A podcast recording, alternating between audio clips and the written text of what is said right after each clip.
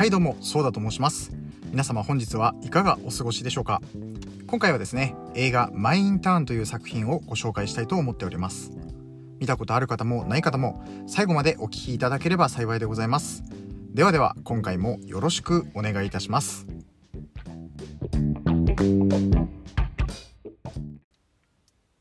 改めまして今回はマイ・インターンを紹介いたします。本作品は2015年10月に日本公開されました。今から7年前、2015年10月は、ジョン・ウィック1やトランスポーター・イグニッションなども公開されております。監督は代表作に恋愛的霊気やホリデーが挙げられるナンシー・マイヤーズ。同監督は脚本制作も担当しており、音楽にプラダを着た悪魔でも楽曲制作に携わっているセオドア・シャピロを迎え、本作の完成に至っております。主演を務めますは、レイジング・ブルやゴッドファーザーパート2でアカデミー賞を受賞したロバート・デ・ニーロと、レ・ミゼラブルで同じくアカデミー賞を受賞したアン・ハサウェイをはじめとする豪華キャスト陣でお送りしております。舞台はニューヨーク。妻に先立たれ生きがいや人生を歩く楽しみを見失ってしまっていたロバート・デ・ニーロ扮するベンは街中である張り紙を見つけます。それは65歳以上向けのシニアインターンの募集広告。オンラインで洋服の販売をするアパレル企業からの募集広告でした。ベンは自分の中にぽっかりと開いてしまった虚しさの穴を埋めようとインターンへ応募いたします。ベンの応募した新進気鋭の企業の舵取りをするのはアン・ハサウェイ演じるジュールズ。敏腕社長のもと独創的、精力的に会社は規模を広げていました。ですが、会社の急激な拡大スピードに社員がついてこれず、このままでは会社がパンクしてしまうのではないかと心配する声も上がってきていました。不安や心配を抱えたジュールズのもとにシニアインターンとしてついたのがベンでした。年齢差もあり、ベンとの距離感や扱いに困るジュールズですが、やがてベンの豊富な人生経験から弾き出される的確な言葉や、心のこもった仕事ぶりは、ジュールズにとってかけがえのないものになっていきます。そんな折、ジュールズにとってプライベートでもビジネスでも大きな転換を迎えるタイミングが訪れて、と、以上が本作のあらすじでございます。本作はですね、ハートフルな展開の中に他作品からのインスパイアなどクスッと笑えるポイントが含まれたヒューマンドラマとなっております。えー、まずですね、ナンシー・マイヤーズ監督の作品としまして、色の使い方だったり音楽の使い方が本当に素晴らしいなと思わせてくれる作品でございました。えー、ファッションというテーマがですね、作品の随所に散りばめられているということもあってですね、まあ、とてもカラフルでおしゃれな映画になっていて、本当にこうセットを見ているだけでも楽しめる映画だと思います。えー、導入部分で描かれるシーンなんですけれども、まあ、そのシーンの風景だったり音楽だったり、まあ、セリフっていうものもそうなんですけれども、まあ、見ていてスッと入ってくるというかですね、えー、とても見やすいなというふうに思えるんですよね。こう僕自身映画っていうものが最初の部分の見やすさだったり入りやすさっていうところがまあとても大切だなというふうに思っていて、えー、そういった点でこの作品はとても入りやすい作品なのかなっていうふうに思いました。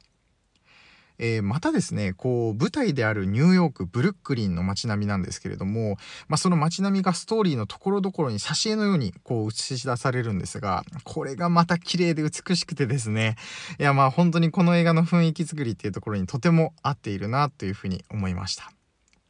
えー、本作はプラダを着た悪魔とのつながりであったり続編じゃないかっていうふうに言われることもあるんですけれども、まあ、あのファッションという点であったりですねアン・ハサウェイの演じる役柄っていうところが、まあ、あの今作にも近しいところもあり、まあ、そういった点でもよく結びつけられて話されることも多いんですけれども一応ですね、えー、公式には関係ないっていうふうに発表がありました。ただですね、こう、個人的にはなんですけれども、えー、プラダを着た悪魔からの、えー、つながりがあるっていうふうに仮定をいたしまして、で、アン・ハサウェイ演じるアンディが、えー、上司であるメリル・ストリープ演じるミランダから離れた後ですね、まあ、どういうふうに今回に出てくる会社を自分の力で、えー、立ち上げていったのかっていうことを妄想するのもですね、まあ、今作の楽しみ方の一つなのかなっていうふうにも思っております。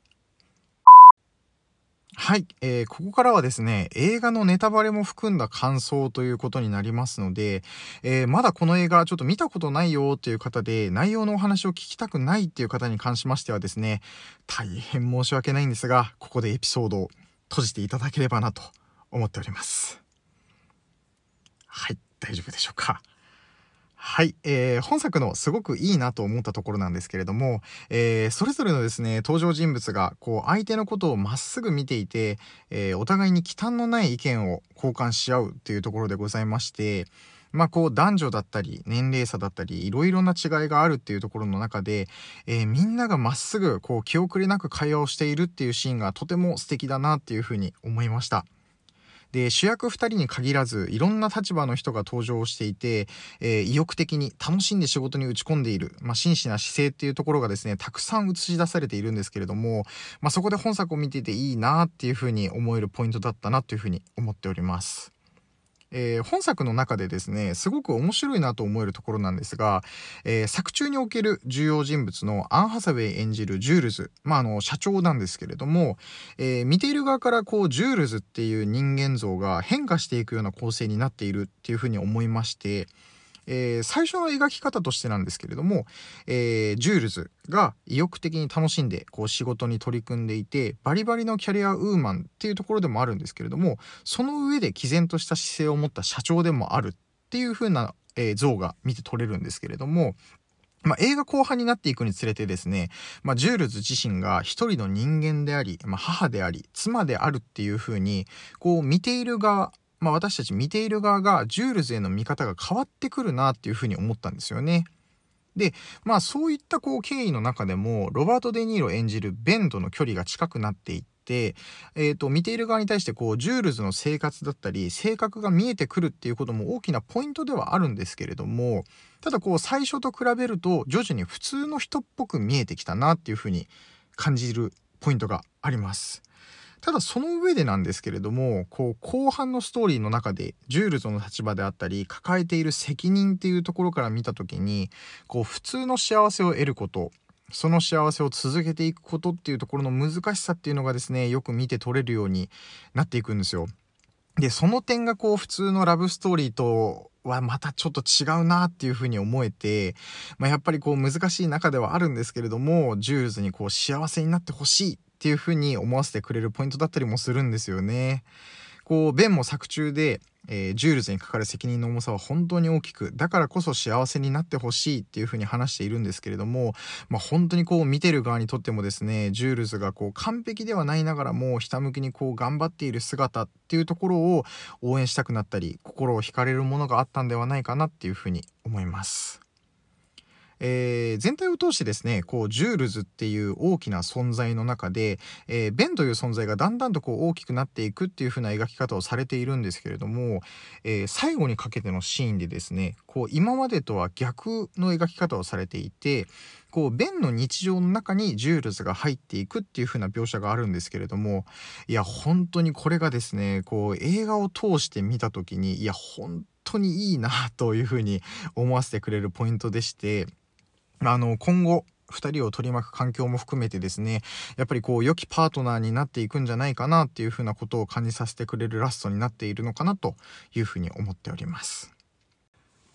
でもう一人ですね、えー、今作の中の大きな役どころといたしまして、えー、ロバート・デ・ニーロ演じるベンというキャラクターもいや本当に魅力的な人物でございまして、えー、大人の茶目っ気といいますかまあ、余裕を感じさせながらですねこう器の大きさを見せてくれる人物像でして、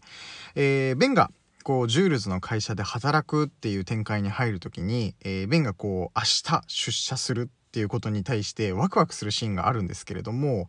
まあ、やっぱりこうジュールズであったりとか、えー、そこの会社で働く人々から見た時には、まあ、本当にこう大したことないというか、まあ、出社だったりとかっていうことは日常になっているっていうことに対してなんですけれども、えー、ベンからしたらこうインターンに就くことっていうのは社会に戻っていくっていうことだったり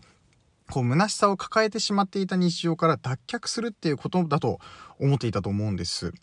でだからこそ出社をする前の日の夜にこうベンが期待に胸を膨らませて、えー、ワクワクする描写っていうところがあるんですがやっぱりこういくつになってもですねこうそういうワクワクする気持ちを持っていることだったり、えー、自分たちがこう日々当たり前に過ごしている日常に対してこう幸せを感じられているっていうところがまたここが、えー、素敵だなっていうふうにこう思わせてくれるんですよね。でそこからこうベンが入社をしていくわけなんですけれどもやっぱりこう最初なので、えー、やれることも全然なくてこうみんなの流れに取り残されてしまっているっていうところの中からこう自分にできることを一つずつ探してで誠意を持ってこなしていってでやっぱり一歩ずつ前進していくっていうベンの姿にですねこうまたさらに胸を打たれる気持ちになったりしましたね。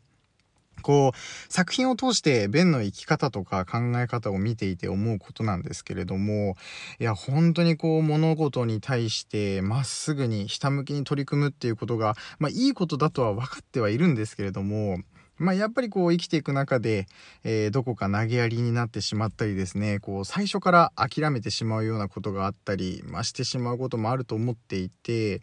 こう素直に向き合うことっていうのが本当に難しいなっていうふうに思うタイミングもあるとは思うんですけれども、まあ、やっぱりこうこの作品を見ていると本当にこう心が洗われる気持ちといいますか、えー、頑張って生きていきたいなっていうふうに思わせてくれますね。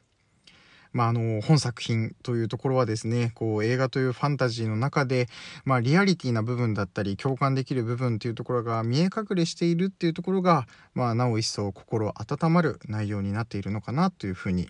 感じました。